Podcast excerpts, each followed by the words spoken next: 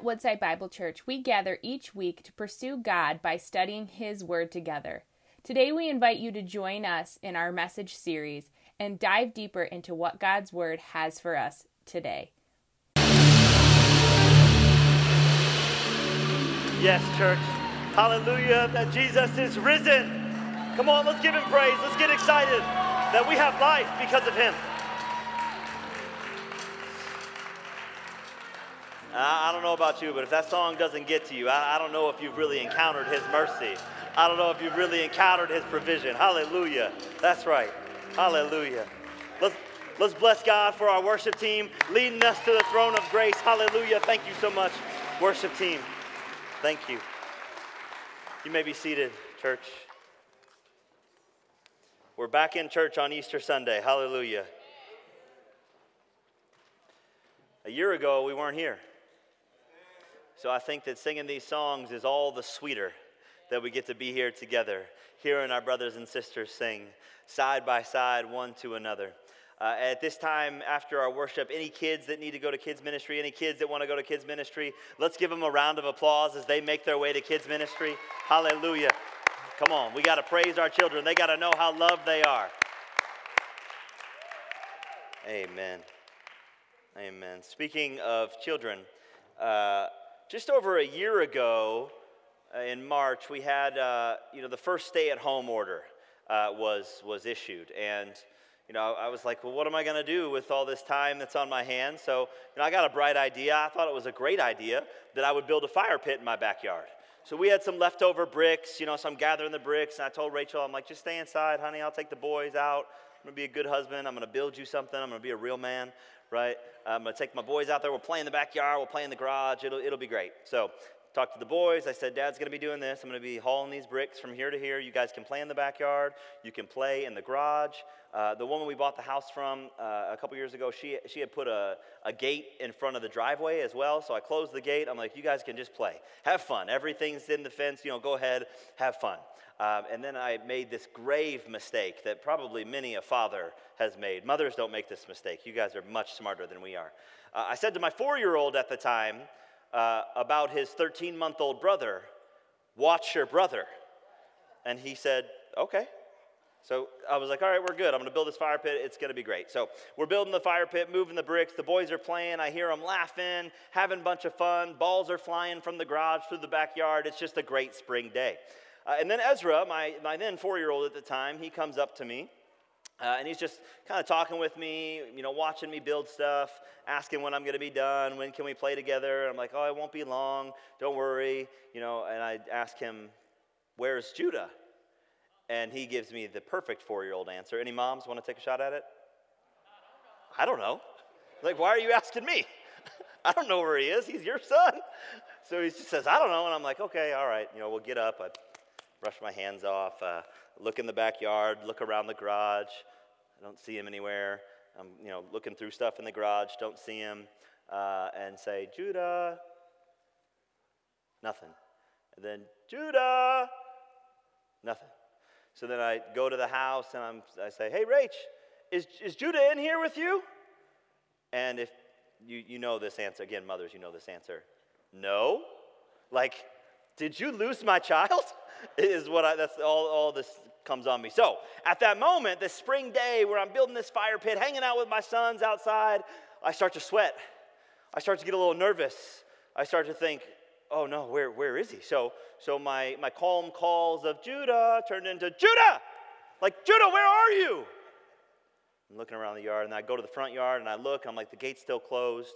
Uh, it was too heavy for him to move it, so he definitely did get out of the yard. So I'm looking around. I go in the field in the backyard. I'm looking around. I'm, at this point, I'm, I'm sprinting. I'm, I'm, I'm, I'm erratic. I can't find him. And then, if you know anything about Pontiac, and I will put my street against any street in Pontiac, I don't care who you are. People drive faster on Kettering Avenue by the Newmans than they do anywhere else on earth. Carolyn knows. Come on, we're neighbors. You know, right? Uh, it's the Indianapolis 500 in front of my house, right? I've called, the, I've called the sheriff's department a number of times. I'm like, we could pay for a whole squad with the tickets you write on the street. Because there's kids, right? That's what's going through my mind. I'm like, oh no. I, so my, my heart drops, and I was like, I would have heard it if he got hit by a car. So I'm, I'm now thinking, my child's dead. He's gone. So I run out to the, the front yard. I open the gate. I'm like, Judah! Looking under cars, looking in the neighbors' yards. I'm like, Judah, where are you? And I'm, I'm horrified now. I'm crying at this point because I lost my child. And then I see him across the street. I don't know how he got across the street and didn't get hit by God's grace alone. And I see him and I run over to him, and a man says, Is this your baby? I'm like, Yeah, that's my baby. Like, how many other big headed, bald white boys, you know, run around like, Yeah, this is my child, right? Look, look at us. This is my baby, right? Uh, and I pick him up, I just hug him, and I kiss him. I put my hand on his head.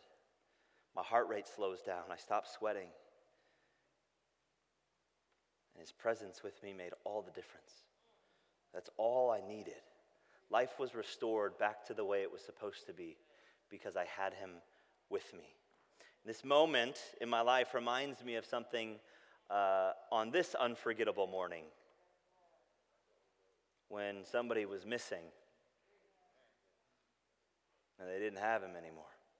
They didn't have his presence anymore. And I think that if you're a parent, uh, especially, but anybody, at some point you're going to come face to face with the realization of that feeling, of what it's like when this person is not around anymore, of what it's like when this person who is so important and meant the world to us is not with us anymore. Most of us have faced that, but I don't know how many of us can actually understand how the disciples must have felt.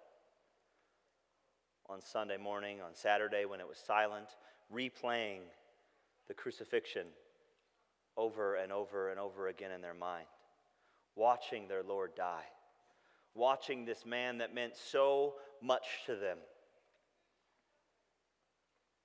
die on the cross, and now he's gone. He's dead, he's buried. There's, there's no coming back from this. He's, he's gone. And it must have been hell for them, because I think that's what hell is it's life without God's presence. And they must have felt hell there.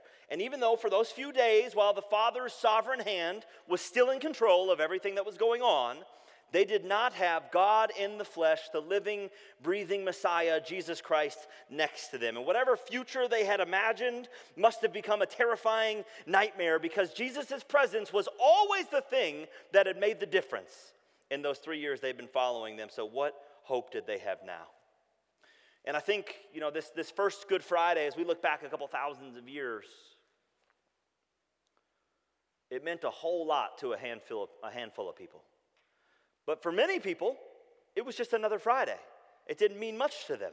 It may have been a strange Friday, accompanied by an earthquake and people raising from the dead and a huge curtain tearing in two and it getting dark in the middle of the day. Clearly strange. But not everybody knew that it was the Savior of the universe that died that day. Just like when I ran out screaming in my neighborhood, my neighbors didn't know what was going on. They didn't know who I was missing. They didn't feel it the way that I felt it. Now, these people, they may have, they may not have known Jesus, but they had heard rumors. And, and as, as we close out Matthew chapter 27 and make our way into chapter 28 today, you can go ahead and turn in your Bibles to chapter 28 of Matthew's gospel. We're going to cover the whole chapter today. But as we close out Matthew chapter 27, that's the picture. That's the situation. Jesus is dead, he's buried, he's in the tomb, he's gone. And maybe this is where you find yourself on this Easter morning. That perhaps you've been following Jesus for three days, three years, 30 years, I don't know. But you don't experience his presence with you. You feel like you're suffocating. You feel like I felt when I couldn't find my child. Maybe for some of you, you feel like you can't find Jesus. I know I'm following him. I, I, prayed the prayer. I've been doing the thing. I, I, I've been doing it all right, but I can't feel his presence. I can't experience him. Maybe that's where some of you are today. Following Jesus, but not experiencing his presence. If that is you today, brother or sister, you are stuck at the end of chapter 27. Okay? Yeah, and perhaps there's another group of people here that maybe you just haven't really bought all the way into this repent of my sin and follow Jesus with my whole life thing, right? Maybe you're just like, yeah, no, I'll come to church every now and then when my mom asks me to. Uh, you know, I'll be here every now and then, and I think he might be God, but I, I like my life and I'm going to keep my life. I'm going to keep doing it my way. But maybe just maybe by God's grace, He has made you just self aware enough to be planted in a church on Easter Sunday morning because you've realized all my striving, all my chasing of the world's pleasures and the world's goods and, and, and, money and power and people, it's leaving me empty. And maybe God has brought you here today by His grace that Jesus is not with you. And if that's you, you're also stuck at the end of chapter 27. And if Matthew's gospel ended at chapter 27, it wouldn't be called good news. It wouldn't be the good news of Jesus Christ because that's not good news. Because Jesus is gone. He is dead. But how many people up under my voice right now praise God that we have chapter 28? Come on, how many of you want to get excited that we have a resurrected Jesus? And we don't have to live life not experiencing his presence. We don't have to live life not knowing the truth about him. And for you, wherever you are, if you're on your couch or your car on Facebook, or, or you're here right now, you've got breath in your lungs, your heart is still beating, and there's still at least a couple more verses to be written in your story. Amen? It's not over today. So as we start looking at Matthew chapter 28, the resurrection of Jesus Christ, again, we're going to read the whole chapter, but we're going to start in the tomb. Join me in verse 1. Now, after the Sabbath, toward the dawn of the first day of the week, Mary Magdalene and the other Mary went to see the tomb. And behold, there was a great earthquake, for an angel of the Lord descended from heaven and came and rolled back the stone and sat on it. His appearance was like lightning, his clothing white as snow. And for fear of him, the guards trembled and became like dead men. But the angel said to the women, Do not be afraid, for I know what, that you seek Jesus who was crucified. He is not here, for he has risen, as he has said. Come, see the place where he lay.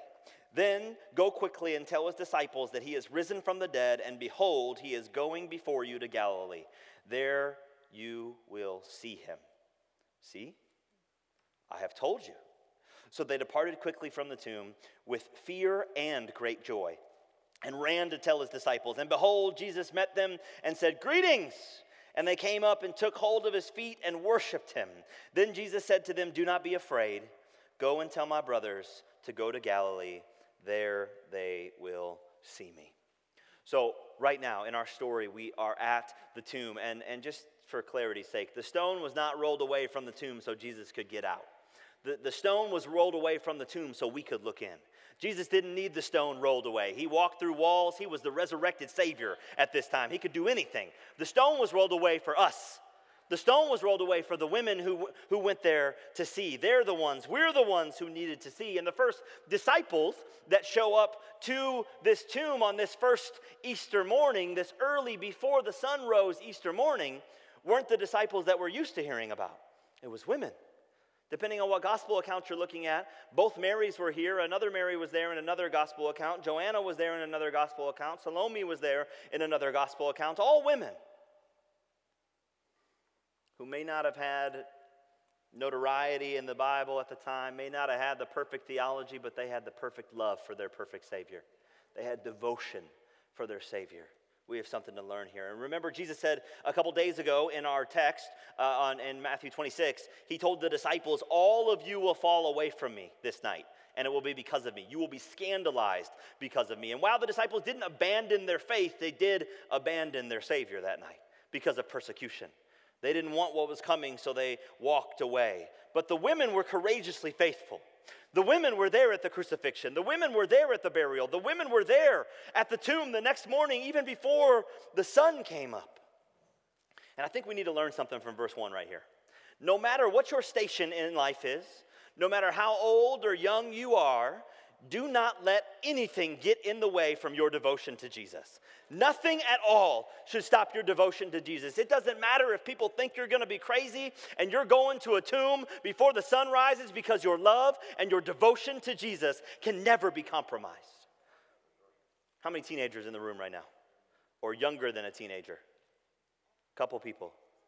John, the disciple, the apostle of love, was called when he was 14, 15, or 16. Don't wait till you grow up to follow Jesus. Don't wait till you grow up to find that there is a risen Savior who wants you and wants to use you. No matter if you think you have power or you have none, no matter if you're you know, just a lowly servant or, or whomever you might be, don't let anything get in the way from your following Jesus, dropping everything to follow Jesus because he wants to use you. No matter who you are, he wants to use you today. So we pick up verse 2. It's hard to visit graves, it's hard to visit tombs. I was having a meeting with a, with a friend of mine on Thursday, and her mother has passed away a few months ago. We did her homegoing service, and she was going to go visit her grave on Thursday. And the emotions that were all over her, swirling inside of her, it's a hard thing to do. It's hard to visit the tomb of someone you love. Your mind gets flooded with memories, but you know, I'm not going to make any more memories with this person. You talk, to this person, but you know you're not going to get a response. You go to be with this person, but you know they're not there with you. It's hard to visit tombs. And the scene here that Matthew records is dripping with irony because he now shifts to the guards. And he says, These guards that were meant to guard the tomb of a dead man, the angel appears, they appear like dead men because the one who was in the tomb has risen. So we, we see this, this, this ironic story being woven together. The angel of the Lord here, he sits on this rock, he ignores the unbelieving men altogether, speaks to the women, and gives them a charge, and he says, Don't be afraid because you're here to seek Jesus. And I've told you so he says, This is the exact same thing Jesus said to you in chapter 26 of Matthew's gospel. But he says, Remember the things that Jesus has said to you, where he says, But after I'm raised up, I will go before you to Galilee. And, and in verse 9 and 10, the contrast really comes in. And this moment has to be horrifying for everyone. Like, I, I'm not sure how many of us have ever encountered something like this, where a stone that was covering a grave, immovable by humanity, gets rolled away, and an angel sitting on top of it just hanging out, right? Like, it's a pretty scary moment. And it's most scary for the guards, because the guards, they were supposed to guard the body of this deceased man. And if you know anything about the Roman army, if you study anything about the Roman army, you were punished pretty harshly if you didn't perform your task. If you fell asleep on the job, your skirt was lit on fire, right? And like, I, I played baseball in college and we played some pranks on people, but nothing like that. Like, that is crazy. Your skirt's lit on fire. If you abandoned your post and they couldn't find you, do you know what the Roman army did? They went to your hometown and killed everyone. So they were horrified that the person they were supposed to be guarding isn't there anymore. So they're scared, they're running, the presence of God's power gives this all encompassing fear to these guards and also to the women. But the women are told twice don't be afraid. And it says they leave the tomb with great fear and great joy. If you are following Jesus, your fear is always going to be turned to joy. If you are following Jesus, even if you're going to a place where you expect to see something dead, if you are seeking Christ, you will only, ever, always find life. But if you are like these guards and you do not believe in the risen Savior, one day you're going to come face to face with His power and you will become like a dead person because His power is too much for us to handle. But for those who are following Him, it always leads to life. In this miraculous moment, Jesus proved to these women the same thing that was proved to me when I grabbed my son. One person with their presence has power to change your life. The presence of a person has power to change your life. So, the resurrection of Jesus Christ changed all of the people's lives at the tomb dramatically right? The guards were in fear for their life. They fell down when they saw the angel. The women were, were saying, Where is Jesus? If you tell me where he is, I'll, I'll go get him. But then the angel comforts them and says, Go tell everybody else that he is not here. He's not dead anymore. He is risen. The resurrection changed everyone's life at the tomb. How does his resurrection change your life? If it changes everyone's life who witnessed it, how does it change your life today? That's the question that we have to answer because Jesus' resurrection means that whatever he says will happen, will happen. And Jesus said that those who uh, would, would come after him, that they will not be given into death, they will be given eternal life. That, that he taught that his sacrificial death would be paid as the ransom for the sins of many. That he was obedient even to the point of death, death on a cross.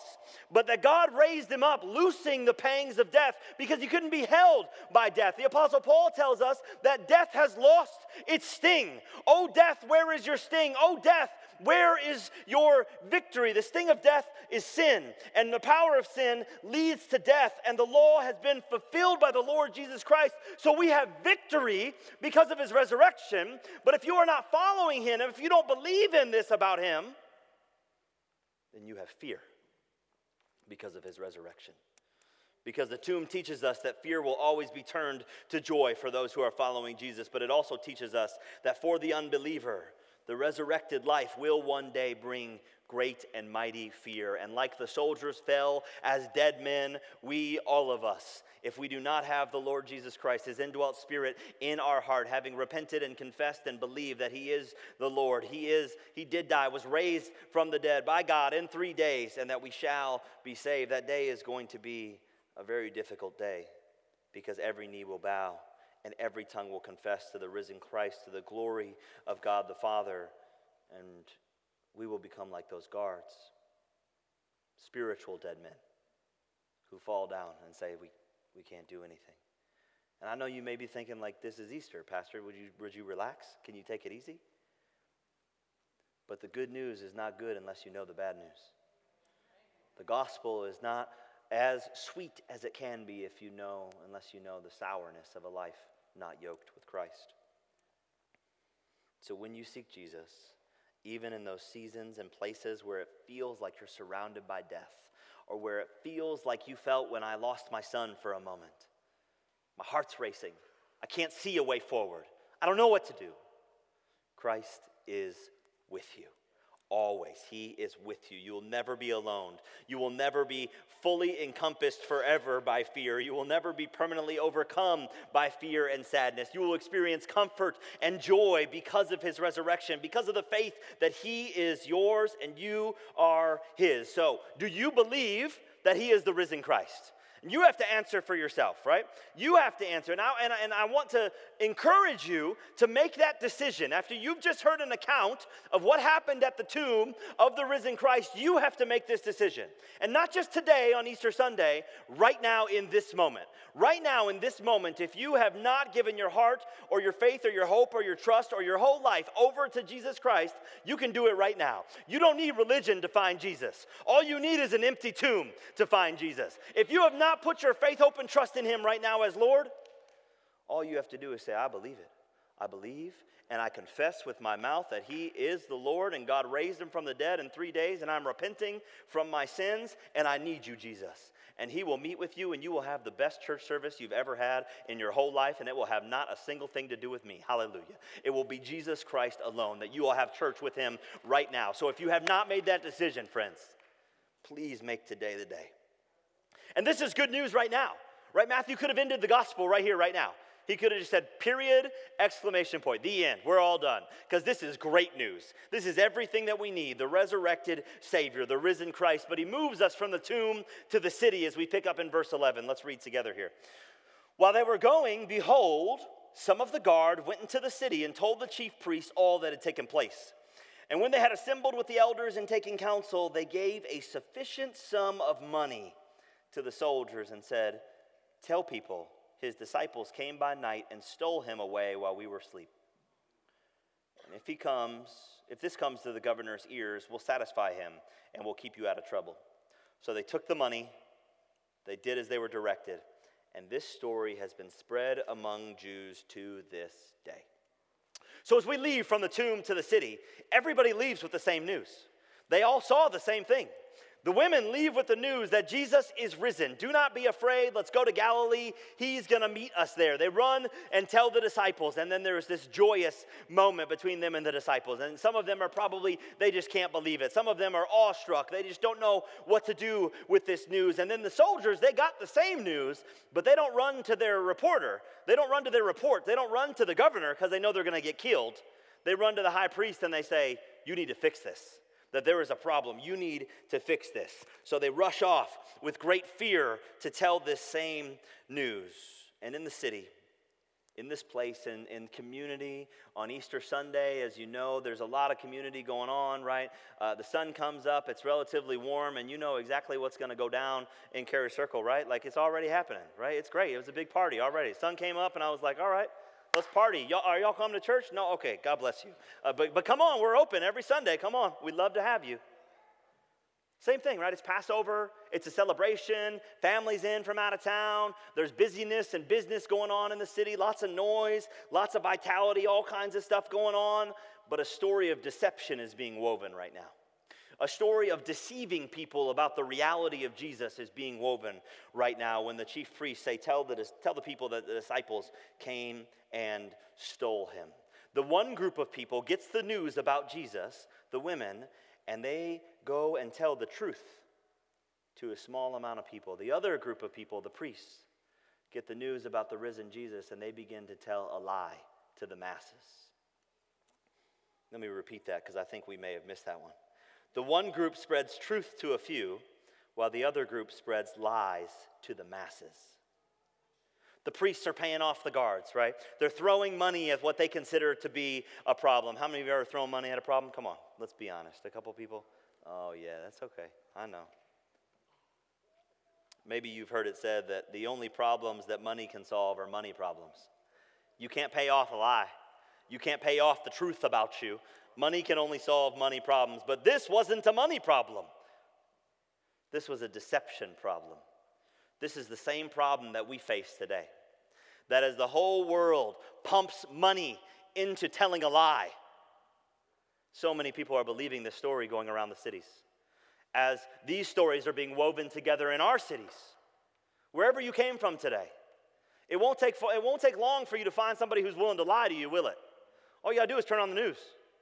All you gotta do is, is go on social media. You'll find somebody ready to lie to you real quick, pumping money into deception. But you can't fix the truth about Jesus with any amount of money. You can't make it go away with any amount of money. And, and because we are so easily deceived, church, we got to pay attention. Because we're so good at deception, especially self deception. We figured out how to, how to spin rhetoric inside of ourselves to make us feel a certain way, or how to believe certain narratives externally to make us feel a certain way. But you can't trump truth, right? You can't get rid of truth. Truth is truth, and it is exclusive. Anything that comes into combat with truth cannot be true. If he is risen, he is the Christ. No other message that refutes that can be true. No other message about other saviors can be true if this is true. So we have a story that's been told to us. And we have to figure out what are we believing in. Later in the book of Acts, as this truth was preached to the disciples, and the disciples are going throughout the city preaching and teaching about the resurrection of the Christ, they're saying, This is real. This has happened. They go to the temples, they go to the synagogues, they go in the streets, they're telling people about Jesus, and then they get brought into court, right? They catch a case because they say, You can't talk about this. And they say, Well, I, I don't know about you. Whether, whether or not we're going to talk about Jesus or not, that's between you and God. But as for us, we cannot but speak of that which we have seen and heard. We have seen it, we know it to be true. And there's a very smart man a man named Gamaliel. He's a Pharisee, and Pharisees usually get a bad rap. We usually villainize them. But this was a very smart man who said, If this is of man, or if this is a man made plan, it's gonna die anyway. It's gonna foil out anyway. But if this is of God, you can't stop it. There is nothing anyone can do to stop it. And if you do oppose it, you may be found opposing God. So, as we hear Gamaliel's response here, think about that in your own life. Think about some of the plans of men and women that we get hung up on. But if it's just man made plans, it's going to go away anyway.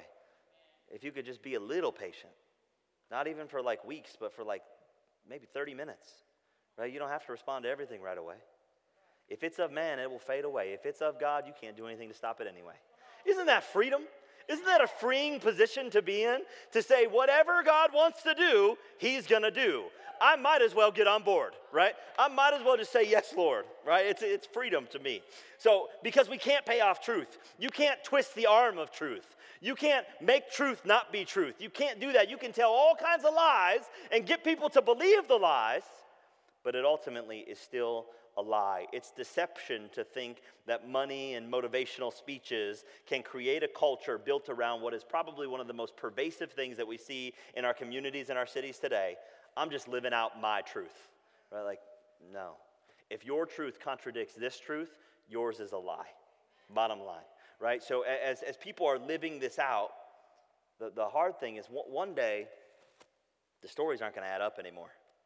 One day, uh, it's all going to come crumbling down. One day, those short term fixes that we keep running to, they're not going to fix anything anymore. They aren't fixing anything in the first place other than what you're feeling about it.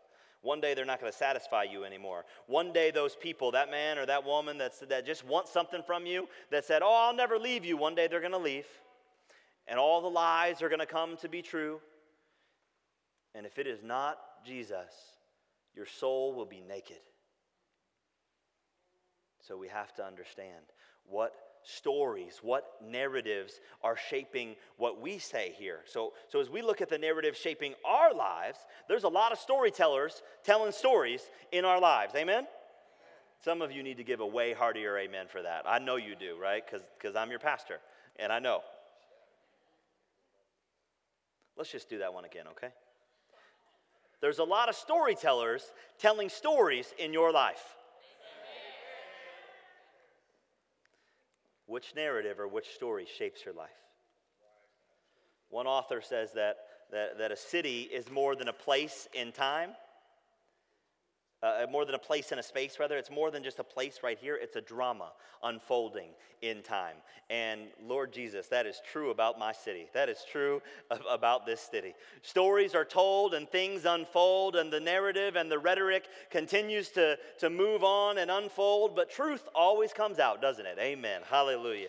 And I'm so grateful that we're standing up here today. We're all talking about truth today. We're talking about what is actually true today because the reality is, the truths and lies in the first century are no different than the truths and lies being told today. There are still people telling you, here's what the Bible says. And this is the truth. In my opinion, it is irrefutable, and I will have a discussion with anybody who wants to talk about the reliability of the Bible. You can come next Tuesday night at 5:30 when we've got a meeting with all of our deacons and elders, and we'll talk to you about the truth of the Bible. And we won't even be mean about it because we don't have to, because all we got to do is let the lion out of the cage, right? And, and he will defend himself, right? So as we look at this, though, as we look at the truths and lies that were told then, the primary lie we see is the chief priests say, oh, something's going to happen to me if this Jesus is real, really who he said he was, so I need to throw a bunch of money at it to try to get it to go away. That sounds like a lie that I see spun all over uh, our city, our community, our neighborhood, our nation, the world. But the truth is still the truth, church. The same truth from the tomb and the city right here are the same truth for us today, right now. The truth is that Christ Jesus is the one person whose presence has the power to dramatically change your life forever. Yeah, you can give God praise for that. Come on.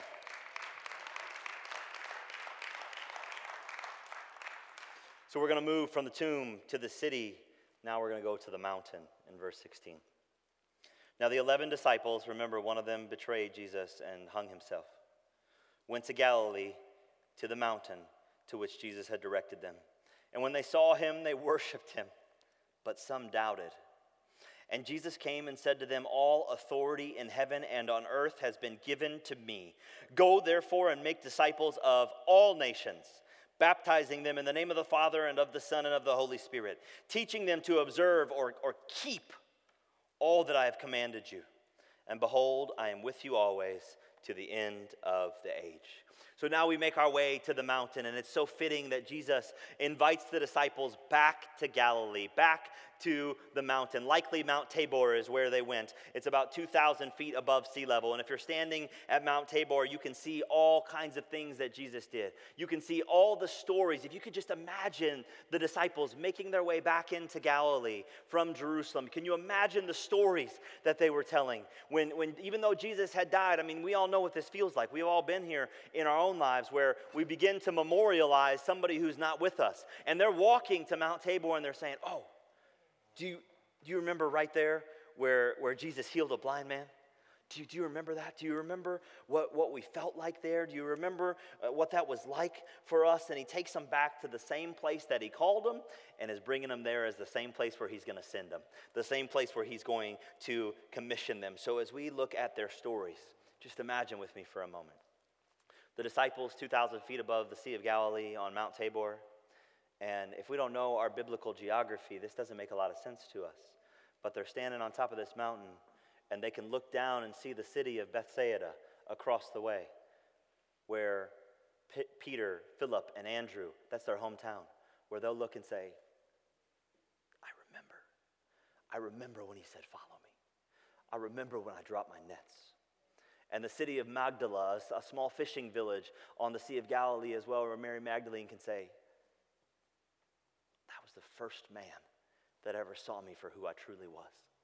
And I'll be devoted to him for the rest of my life. Or maybe some of them say, Oh, I can, I can see in the distance over there the sermon that changed my life, the Sermon on the Mount, where Jesus preached the Beatitudes and told me how my life is supposed to look. All authority in heaven and on earth has been given to Jesus. And they're reminded about the miracles he performed. They're reminded now that they've heard the tomb, they've seen the story, the deception being woven together in the city. He brings them back to the mountain. Why? So he can send them out and so he can start his international eternal mission trip. And it's still going on today. We're here because they went there. It's fitting that he brings them back to the place where they started because I think it's fitting that God might take you back to the place where He started with you. He might take you back to the place on this Easter Sunday where you said, I had no idea how to move forward, but God snatched me up. Or, or for me, just 15 years ago, 16 years ago, as I'm sitting in Oakland County Jail and I hear a whisper in my heart that says, I want you. So I go back to the moment and I remember the moment where this is truth that no one could ever refute in my life. Because when you know that you have passed from death into life, nothing can stop you from believing that. So he may take you back to those tombs where you expect something to be in there, but it's been resurrected. He may take you back to those tombs where the dead things in your life need to be resurrected need to be regenerated. He may take you back to those cities. He's definitely going to take us all out into our cities today, where we are called to tell the truth about what actually happened, where we are called to share this truth about how our lives changed. But if your life hasn't changed, you can't tell the truth. But you can receive the truth today. Today, right here, right now. As you look back at the tombs, as you look back at the cities, as you look at the mountains and the valleys, Jesus is going to remind you I was there all along. I was always with you, always looking out for you. Thank you for looking outside of yourself and looking at me. And if we look at the Savior, we'll remember.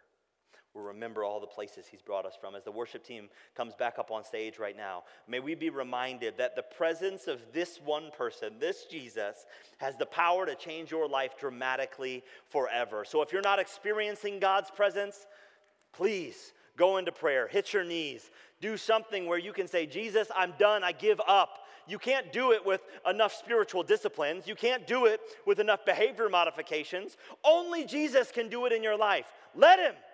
Invite Him in. Let Him change your life. Because his presence has the power to change your life dramatically. And he says, Behold, I am with you always to the end of the age. And it's not just that first moment where he called you, because he's going to call you again and again and again and again and again and again. And he's going to say, I love you. You don't have to go get your validation from anywhere else. I love you. You don't have to be approved or accepted by anyone else. The God of heaven and earth approves and accepts of you. He's going to say, You are mine, and I get to do with you what I want, and I'm going to lead you on mission. I'm going to set you in front of people that you never thought you would ever be in front of. And if we continue to give our hearts and lives and minds over to Jesus, I promise you he'll do something remarkable. And the, the, the reality that we need to face right now as we wrap up for this Easter Sunday is how many of us does God have our souls, but not our lives? That we have accepted Him and received salvation, but we are not following Him. That our life is still mine to do with because I'm believing lies, because short term fixes are all I can handle. The tomb is empty because He's alive. Our cities need to hear the true story of Jesus because he's with us, church, because he's alive. So take a deep breath, just like I did when I picked up my son who I thought was lost. And I said, Oh, thank you. Thank you, God. Thank you that his presence has changed my life, that I can move forward now. And I love my son, but he's no Jesus. So today, you can take a deep breath and embrace Him as He embraces you. And you can experience the power and presence of the only person with the ability to dramatically change your life forever. So we're going to worship at His feet, and then we're going to go running into the cities. And we're going to tell them the truth about the risen Savior. We're going to tell them the truth about when my life was headed towards hell and He snatched me up, and now I'm going to be with Him forever. We can tell that truth because that is the truth of those who have put their faith, hope, and trust in Jesus Christ. We're going to sing a song called Remember. And if you've been with us on, Wednesday, on last Sunday, Wednesday, Friday, and now Resurrection Sunday all week long, this has been our common theme.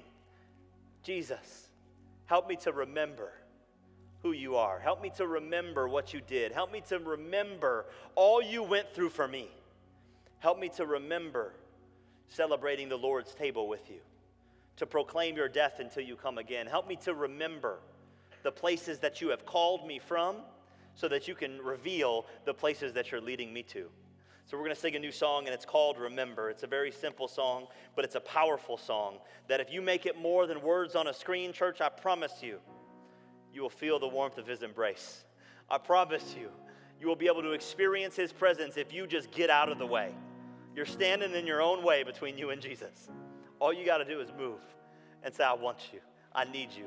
I'm a sinner and I need to be saved by your grace. Please embrace me today. Father in heaven, in the mighty name of Jesus, I say thank you. I praise you, Lord Jesus, that we can remember the moment that you snatched us up out of the muck and miry clay, that we can remember the moment that we have been moved from darkness into your marvelous light because you grabbed us. That for all of us that are here today on this Easter Sunday, that we can say thank you.